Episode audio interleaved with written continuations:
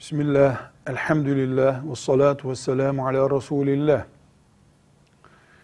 Faiz, Allah'ın en ağır haramlarından bir haramdır. Ölümcül bir neden olmadıkça faizin ruhsatı olmaz.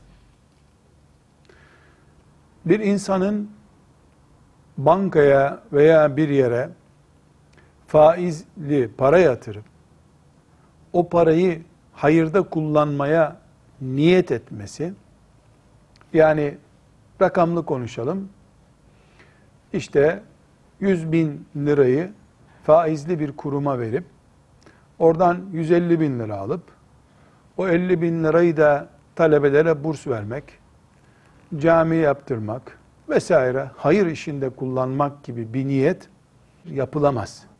Faiz en ağır haramlardan biridir. Hayır ve sadaka Allah'ın en mühim emirlerinden biridir.